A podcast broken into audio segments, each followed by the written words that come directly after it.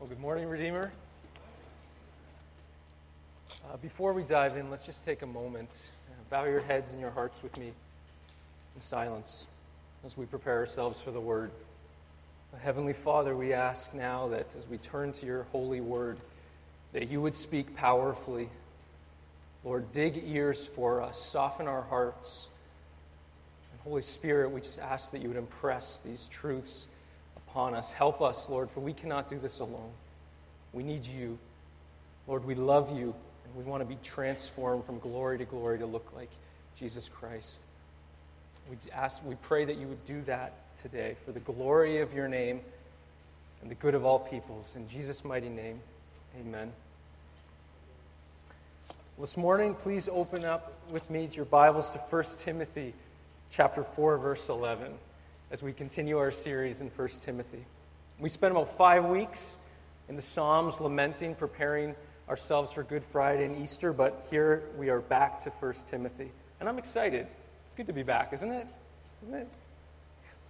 Now, as you are finding that spot in your Bibles, I just want to ask this simple question Have, have you ever had the task or had a task before you that felt impossible to tackle? I'm surprised more hands aren't raised. Slash any hands. Yes, we all have, right? Maybe it was a project at work that you just felt like, I cannot do this. Your boss put you in a situation, but you said, This is above my pay grade. I cannot tackle this.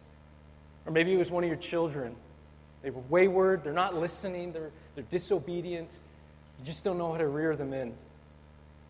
We've all had seasons and circumstances in life we felt inadequate and unfit to accomplish the task before us. And that's a hard place to be in, amen? That's hard because it exposes our weakness and, and we see and feel our need. But, I know you heard that, that there's a big but coming. It is also a good place. It's a good place when we're brought down to our knees, when we feel weak, when we feel inadequate, because it's in that moment that we have to stop.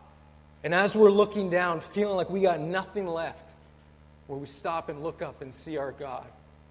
And we say, I might be unable for this, unfit for this, but He is able. He is good. He is sovereign. He is powerful. He is going to bring me through this task. And, friends, that's exactly where young Timothy found himself in. Timothy was a younger man. He was probably in his early 30s, and he had the task of correcting, rebuking, and reorienting this church in Ephesus. And though Timothy was a brilliant, godly, and very capable young man, there's no doubt that his opponents would have found it very difficult to take correction from him. It's not easy taking correction from someone younger than you, is it? No. So, Timothy, he needs some encouragement, and it sounded like he needed to be challenged as well. You know, just like the trailing hockey team going into the third period down a few goals, right? Timothy needed a pep talk. So that's what Paul offered him today, or in this text before us. Words that every godly leader needs, but also what every Christian needs to hear. This word may be spoken to a young pastor, but friends, I can assure you that whether you're a mom, a dad, a daughter, a brother, a sister, a boss, employee, a friend, these words are going to serve as a challenge and as an encouragement to you. We need to hear them today. So, with these things in mind, hear now from the holy, inspired, inerrant, living, and active word to us today. 1 Timothy 4, verses 11 to 16. Command and teach these things. Let no one despise you for your youth, but set the believers an example in speech, in conduct, in love, in faith, in purity. Until I come, devote yourself to the public reading of Scripture, to exhortation, to teaching. Do not neglect the gift you have, which was given you by prophecy when the council of elders laid their hands on you. Practice these things, immerse yourself in them, so that all may see your progress. Keep a close watch on yourself and on the teaching. Persist in this, for by doing so you will save both yourself and your hearers. This is the word of the Lord. Thanks be to God.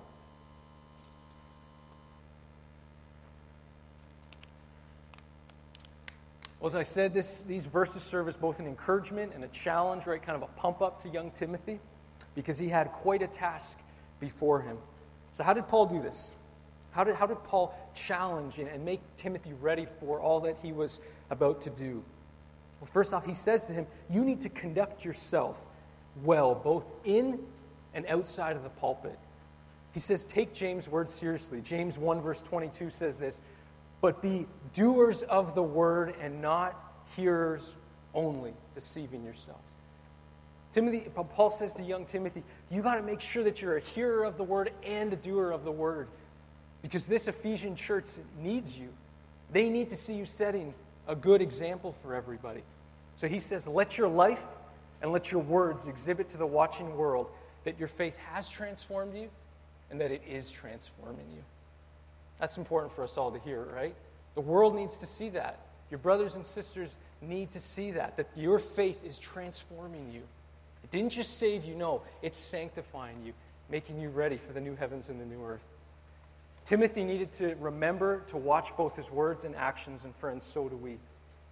So, how is Timothy? He's in this tough position, right? Having to go into this church with these false teachers. How was he to go in there with strength, with courage, when he, when he felt discouraged? What did he need to hear? What did he need to do to watch his life and his doctrine so that he didn't go off the rails along with this church? Well, the first thing he says, Paul says, is this set an example that's worth following. That's the first thing we see in our text. Look with me to verse 12. Paul reminds Timothy, he says this Let no one despise you for your youth, but set the believers an example in speech, in conduct, in love, in faith, in purity. See, Timothy was given the, the, the task to right the ship in Ephesus. But, friends, he had at least two things against him. First, he was young, he was a young man going into an established church. Secondly, he was new into town, they didn't know him. These false teachers already had a foothold, and Timothy was the new kid on the block. So it would have been very easy for them to look down on him because he was young, because he was new to town. It would have been easy for them to look down on him and just say, you know what, we don't need to worry what this young man is saying to us. Can you, can you picture that situation? Maybe, maybe there's a, a situation at work. You've had a new young boss come to town, and it was hard to take correction from him. You wanted to disregard what he or she was saying to you. That's what, that's what Timothy was feeling. That's what he needed to be. He needed, his faith needed to be bolstered. Forgive me. So, so Paul says to Timothy, I know that you're hurting. I know that you're discouraged. I know that you maybe want to quit. But don't worry. Forget about your age and instead live a life that is exemplary. That's what he says. Set an example that's worth following to this Ephesian church.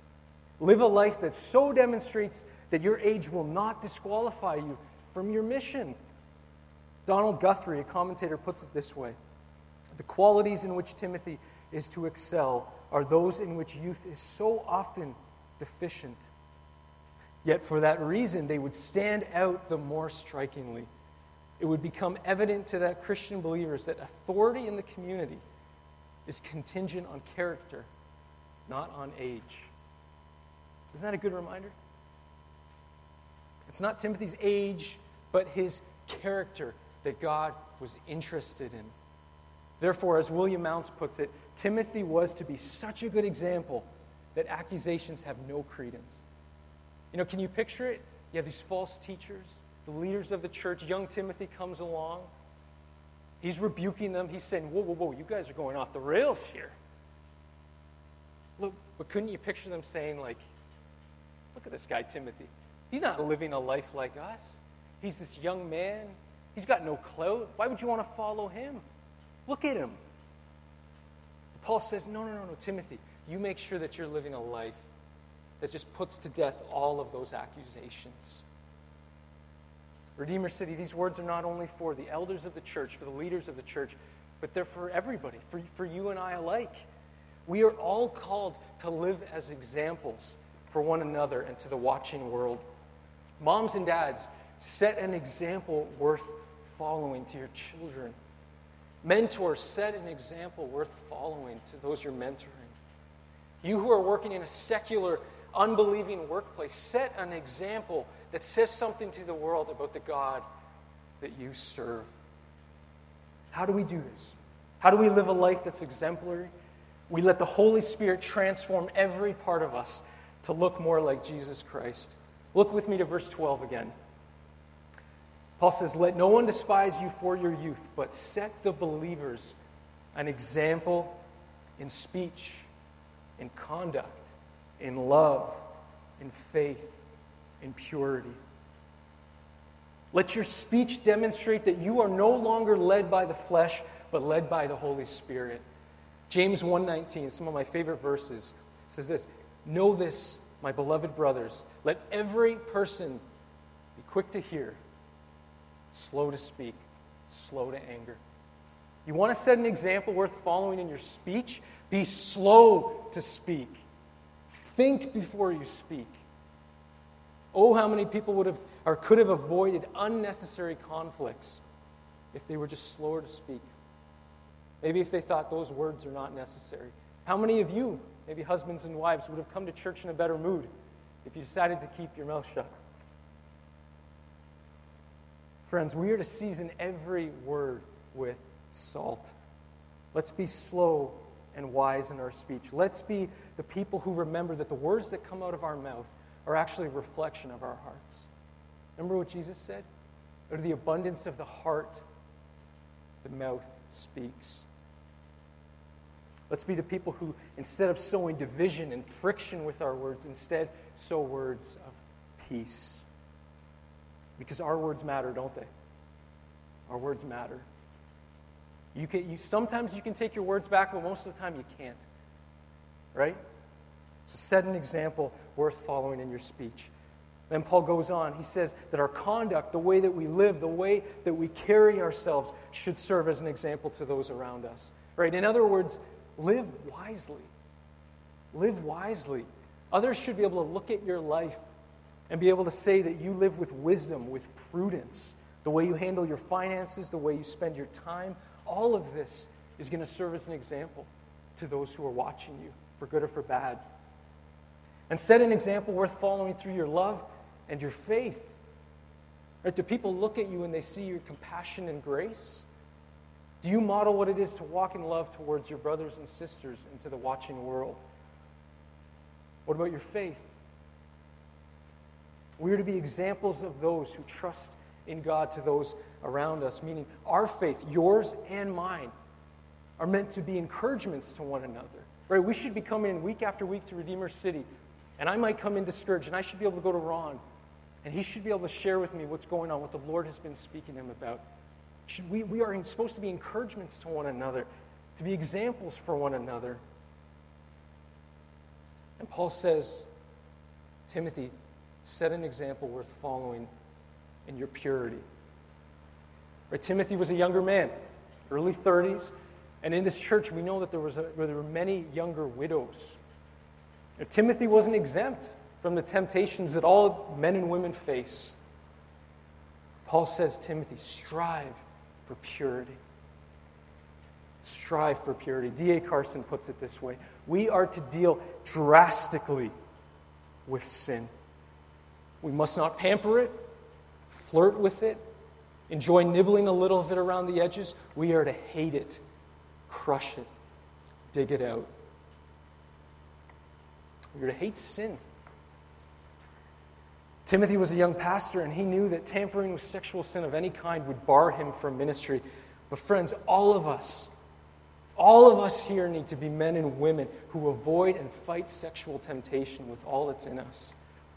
In the confusing and promiscuous culture we find ourselves in, let's be those who are marked by self control, by purity, by holiness.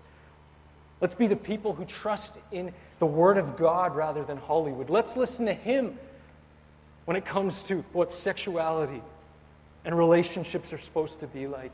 Let's be the people who truly believe that Jesus is better than pornography, than premarital sex, or that stupid, dangerous affair that you're thinking might be worth it. Let's be the people who truly believe what Jesus said is true. Blessed are the pure in heart, for they shall see God. Blessed are the pure in heart, for they shall see God. Set an example that's worth following in all that you say, and how you act, in your love, in your faith, and in your purity. And what else can we do to protect ourselves from going off the rails, from battling discouragement? Well, secondly, we prioritize the Word. Prioritize and preach the Word. Look with me to verse 11. Paul says, Command and teach these things. Let no one despise you for your youth, but set the believers an example in speech, in conduct, in love, in faith, in purity. Until I come, devote yourself to the public reading of Scripture, to exhortation, to teaching. Paul was planning to come back and visit the Ephesian church, but he was delayed, and in his delay, he charged Timothy to stay in the Scriptures, to remain devoted to them. Right? Rather than take part in the myths the speculations, the heresy that these false teachers were spewing, Timothy was to remain in the Word of God. Right? More than just a mere hobby, right? More than just giving the Word of God half an hour after dinner time or half an hour on the weekend if you can spare it. Timothy was to devote himself to the Scriptures. William Mounce puts it this way He says, The agenda Paul spells out for Timothy emphasizes the centrality of the text for theological correctness and includes not just a basic reading, but a fuller awareness of the text meaning, catch this, that is gained through study, reflection, and devotion. Preaching the Word of God demands time, it demands serious attention. Pastor Levi, I can say this. It's good that I get to preach this text. I get to kind of commend you and encourage our brother. But we know that he he spends numerous hours, he devotes numerous hours, week in and week out, to study and to prepare his sermons. Right? He doesn't roll out of bed Sunday morning and say, Amanda, what should I preach on today? No, no, he's been spending all week studying. He's devoted to this. Praise God for that, right? Praise God. Yeah, amen, amen. Because that is what is demanded of the preacher of God's word. And Paul says to Timothy, you got to study hard. Study hard. Devote yourself to God's word. You want to stay on the right track? You want to make sure you don't go off the rails? Stay in the word. And more than just reading, Timothy was to exhort or to urge, right? To push people gently to listen and to obey the word of God. Because the word, friends, the word is where Timothy's authority came from. You know, Paul didn't send Timothy and say, go smash your fist and crack some skulls together, get their attention that way. No. He said, Timothy, if you preach the word, if you rebuke sternly, things will be made right. God is good. God is sovereign, and He uses His word. That's where the authority comes from. So stick to it. Timothy's task, along with all those who preach the word, is to simply do this read the text, explain it, and apply the text. That was to be Timothy's priority. And, friends, that's to be the priority, again, of, of the elders here at Redeemer City. And, and, and, and we as a people should be encouraging them more and more to devote themselves to that. We should. We should. Because that is their main job. And you know what, friends?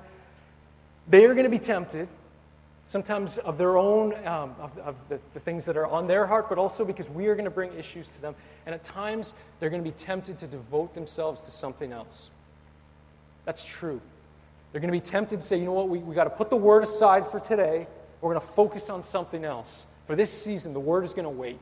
But, friends, if they're ever struggling with a temptation like that, then it's on you and I to go to them and say, remember 1 Timothy 4.13. Paul said this until I come, devote yourself. Devote yourself to the public reading of Scripture, to exhortation, to teaching. That's their job. Friends, let's make sure that we are a people who are praying and encouraging our leaders to do this more and more. Let's do it on a regular basis. If you're not doing that, start this week. We need to pray more and more that God would continue to grant them a passion for His glory, for His word, for his church, for missions. We should be praying this that, that Pastor Levi would never, ever, ever, ever tire of preaching the word. That on those Mondays and Tuesdays and Wednesdays, Thursdays and Fridays, when he's exhausted, and for whatever reason the text is just not coming alive, that he would not grow tired of studying and of writing and of praying that God would open his eyes to see the text. We need to pray like that. Our leaders are called to prioritize the word, to be devoted to it. But, friends, again, just like I said, this word was to young Timothy, but it's also for all of us. Because all of us are meant to be devoted to the word of God. In our own lives, we should be prioritizing it daily reading, daily study. And in the lives of our families, it should be a big priority. It should be the priority. Our children should grow up hearing the Word of God read to them. They should grow up from a young age learning to read the Word of God. They should see mom and dad devoted to the Scriptures. They should see mom and dad running to the Word of God when they have a problem they can't seem to solve. They should see mom and dad running to the Word of God when something good happens, running to the Psalms and saying, Let's praise God for what He has done. They should see mom and dad delighting in reading God's Word. And, friends, for, for those of us who teach Bible studies, youth groups, or maybe we're serving in Redeemer's Kids, all of us should be devoted to the Word of God for ourselves, but also for the people that we're serving. Because if we want to if we want to teach and preach the scriptures, then we have to handle God's word rightly. Let me ask you, friends, when you're teaching a Bible study or Redeemer Kids or whatever it may be, are you preparing well? Are, are you devoting time to it? Sometimes we're more worried. I'll, I'll, i confess this. Sometimes I'm more worried about how the kids are going to, you know, are they going to have jelly beans before the service, right? Uh, are they going to be going crazy? I'm sometimes I'm more worried about that than I am about the, the Word of God that I'm going to be teaching them. And don't get me wrong, we should be praying. Every, every Sunday I pray that for whoever's teaching, that the kids would be patient, that they would be able to sit and, and just sit there and hear the Word. Yes and amen. But we should be also praying for them, studying the Word of God, making sure that that's a priority. I know we have busy and full lives. Many of us feel like we don't have the time. But if we're going to commit to teaching them, then we need to make sure that we are studying hard as well. And, and P.S., friends, but by the grace of God, we are doing this well. We're doing this well. And the kids in there, they know the answers before we even ask them half the time. Isn't that true? So praise God for that, but we need to continue to do it. Prioritizing the Word of God as we are called means devoting ourselves to studying it hard. Because that's the way we are going to protect ourselves from going off of the rails. And as we prioritize the word, Paul says, number three, steward your gifts.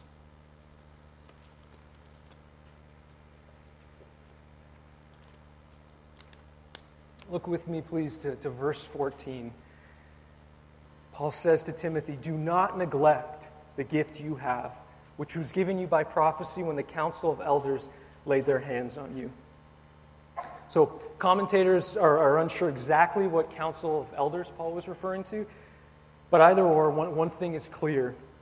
Timothy was equipped and called to serve the local church. At one point, a group of elders, they prayed for him and they commissioned him to minister the word of God to the churches. He was called and he was charged to be a minister of the gospel. So, as he's in the trenches in Ephesus, as he's battling discouragement, as he's feeling weak and incompetent, Paul reminded him, he said, Timothy, remember. Remember your calling. Steward the gifts given to you. Right? It would have been easy at this time. As the opposition was tough, for Timothy to simply give up, wouldn't it have? To throw in the towel or say, I need reinforcements, I can't do this. But Paul says, no, no, no. Timothy, dig deep. Remember your calling. Steward the gifts that God has given you. And friends, you know, sometimes we, maybe, maybe you don't, but I know I did. I'd picture Timothy as this young, humble, and capable man. But that's not the case. No, he was equipped. He was a good young leader. That's why Paul left him there, because he knew that God had called him to this task. John Calvin comments on Timothy's ability this way. He says this Hence, we learn that Timothy was still young, though he held a place of distinguished excellence among many pastors. And it is a grievous mistake to estimate by the number of years how much is due to a person. You see, Timothy was a young, gifted, distinguished man among the pastors. But just like, just like us and pretty much everybody else who's lived, he was plagued by discouragement. But God had gifted him. God had called him to this task. So, friends, there could be no quit. He would need to push through and use the gifts that God had given him. This wasn't the time to cower. This wasn't the time to leave Ephesus. Proverbs 24:10 says this: If you faint in the day of adversity, your strength is small. Now, I could picture young Timothy quoting this verse to himself as he wrestled and he looked up at the uphill climb and said, How am I going to do this? How am I going to do this? Because ministry is hard. Ministry is hard. And friends, life is hard. Isn't that true? Life is hard. Most of the time, things don't go as we plan them to go. Isn't that true? Right. That's right, Ryan. But when they don't go as they're planned, we need to remember and believe that God is sovereign. He's on his throne. And wherever He's placed you, He's saying, Steward the gifts that I've given you. I'm going to bring you through this. God has gifted each and every one of His children in a distinct way so that they can serve the church. You want to stay on course? You're feeling discouraged? You feel like you're going to go off the rails? You want to stay on course? Come to church and steward your gifts well. Steward your gifts well in the church. Peter says this as each has received a gift, Use it to serve one another. As good stewards of God's varied grace, whoever speaks as one who speaks oracles of God, whoever serves as one who serves by the strength that God supplies, in order that in everything God may be glorified through Jesus Christ. Sometimes it's easy to want to sit on the sidelines, let other, other people do the hard work. Isn't that true? But if God has gifted you, which He has, if He has gifted you, then you need to serve Him with that gift, with all of your might. You know, maybe it's serving in worship ministry, maybe it's in hospitality, maybe it's in teaching, maybe it's in prayer ministry, maybe it's in Redeemer Kids, maybe it's in set up and tear down crews, maybe it's in greeting, or just maybe God has so gifted you that you are, you are able to look out in the crowd and see the person who just needs a friend. Some of you have that gift, and it is so valuable. Use it, steward it well. John Calvin, he challenges us this way. He says, To neglect a gift is carelessly to keep it unemployed through slothfulness, so that having contract, contracted rust, it is worn away without yielding any profit. Let each of us, therefore, consider what gift he possesses, that he may diligently apply it to use. We are called to, to the task of furthering God's kingdom, to pushing through the discouraging, the hard times. So let's listen to Paul's charge and steward our gifts well. And then finally, after we've set out to be godly examples, after we've prioritized the Word of God, after we've worked hard, used the, gift that used the gifts that God has given us, Paul says that we must be vigilant. You want to stay the course? You want to protect yourself from going off the rails, then you need to be vigilant. And how do you do that? How do you stay vigilant? You stay alert. You work hard and you keep your eyes fixed on the prize. Look with me to verse 15 to 16. Paul concludes this section by saying, Practice these things, immerse yourself in them, so that all may see your progress. Keep a close watch on yourself and on the teaching. Persist in this, for by doing so, you will save both yourself and your hearers. See, the Christian walk is hard, and it's not for the faint of heart. Jesus said this If anyone would come after me, let him deny himself and take up his cross and follow me. Paul says, Timothy, you got to stay on your guard. Right? You got to stay on your heels. You got to remain vigilant. He says, stay in the Word, immerse yourself in it. You can picture Pastor, uh, Pastor Levi's pool, right? Stay in that pool, immerse yourself in it. Watch how you live. Watch what you believe and teach, and stay consistent. Move forward because, friends, how you live will have an effect on the church. One commentator puts it this way he says, Growth and forward movement are signs of spiritual life and ministry effectiveness. Paul wants Timothy to exhibit both movement and effectiveness. Good Christian leadership will have a positive impact on the church. Amen? And the, the flip side is true. Bad Christian leadership is bad for the church. When false teachers make their way to the pulpit, when false teaching makes its way into the pulpit week after week, ruin soon follows. Paul knew that Timothy was in Ephesus, right? He was experiencing this firsthand, but he wanted to make sure that Timothy, when he woke up every morning, he remembered this sobering truth. Friends, vigilance is necessary for us, even for us living in peaceful Canada. Because, friends, it is so easy to forget that we are in a spiritual war, isn't it? Last weekend, we celebrated Good Friday and Easter Sunday. On Friday, we came in as though there was a funeral, as though it was a funeral. Right? We were somber, we were sober, we were quiet, as we remembered the, the price that Jesus paid. Right? On Good Friday, we're, we're reminded of the fact that God is far, far holier than we could ever imagine, and that our sin is far worse than we could imagine. We're reminded that there is, there's a huge chasm between a holy God and the sinful creation. But then on Sunday, we come and we celebrate the resurrection of Jesus, right? We come in with joy, right? We celebrate that the tomb is empty, that Jesus has paid it all. God has set his seal, that it is finished. That Jesus is the first fruits of the resurrection, and we're going to follow him one day.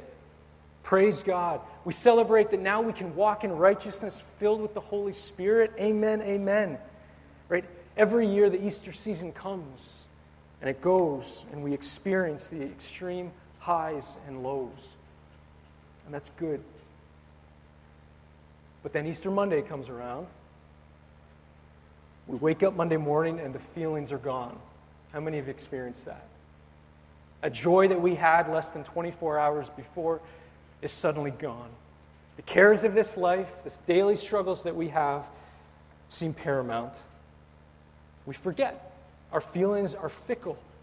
We are weak. Well, friends, this is exactly why we need to remain vigilant. Because there is a real enemy seeking to destroy you. There's a real enemy seeking to rob God of glory. And how does he do that?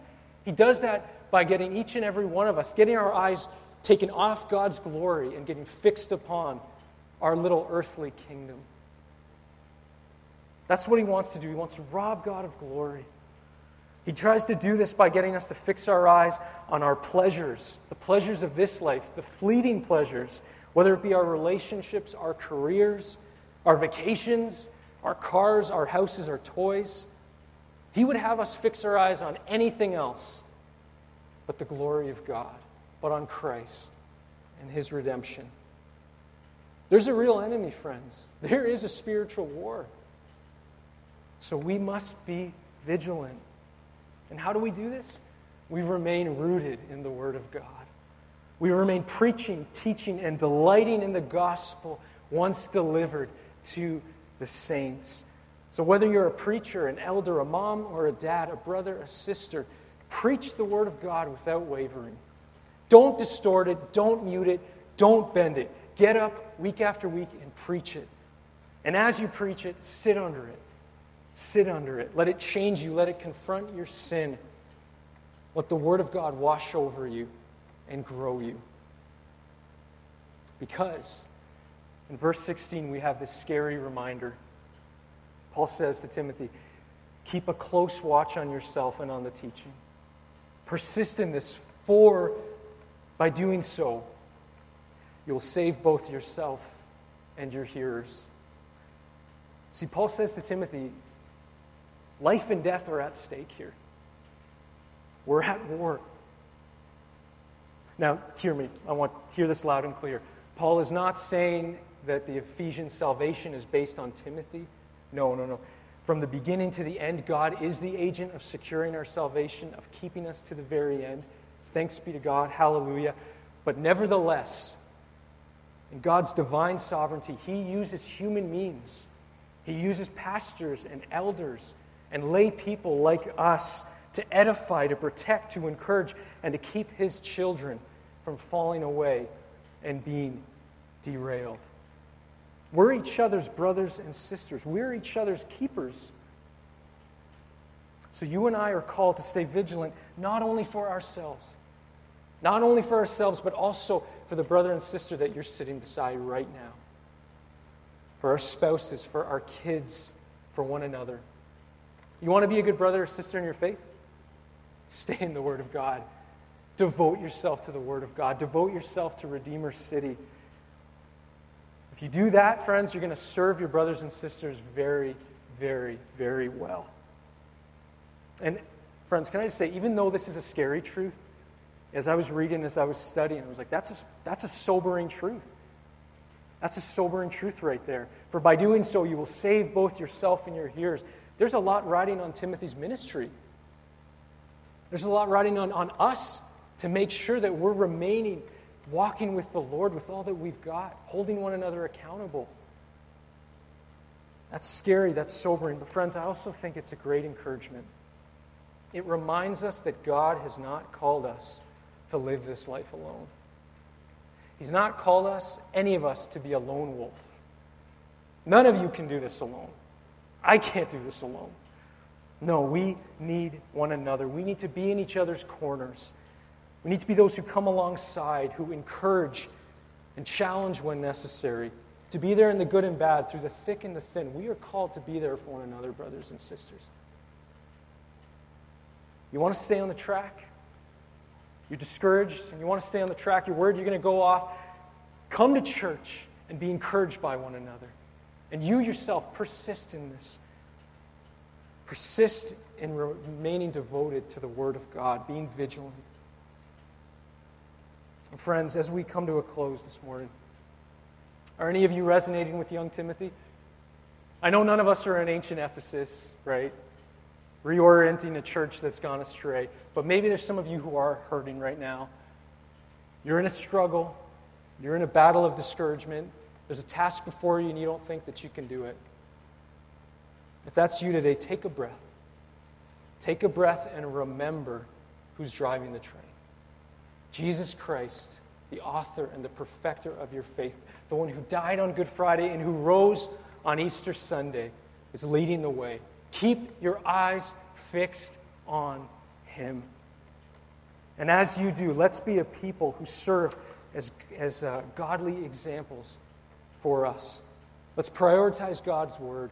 Let's steward our gifts well. Let's stay vigilant. Let's watch how we live. Let's watch what we believe, friends. Because this is no small matter, this is life and death. Practice these things, immerse yourself in them, so that all may see your progress. Keep a close watch on yourself and on the teaching. Persist in this, for by doing so, you will save both yourself and your hearers. This is the word of the Lord. Thanks be to God. Let's pray.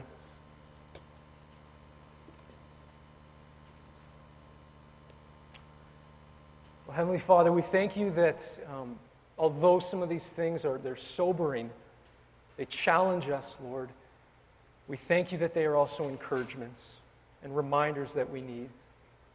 And Lord, we thank you that, that you are you're, you're, you're leading the way. You're driving the train, Lord. You're driving and steering the ship. And we just pray that you would continue to keep us. Keep us, O oh Lord. Keep us, God, as we go and as we battle discouragement, and sometimes as we're worried we're going to go off the rails. We pray that by your Holy Spirit, you'd keep us with our eyes fixed on you. Keep us engaging, Lord, with our brothers and sisters here at Redeemer. Keep us rooted in your word. Keep us relying on your Holy Spirit. Lord, for the glory and the good of your name and for the glory and good of all nations, Lord, we pray all these things in the mighty, powerful, saving name of Jesus Christ. Amen. Worship team.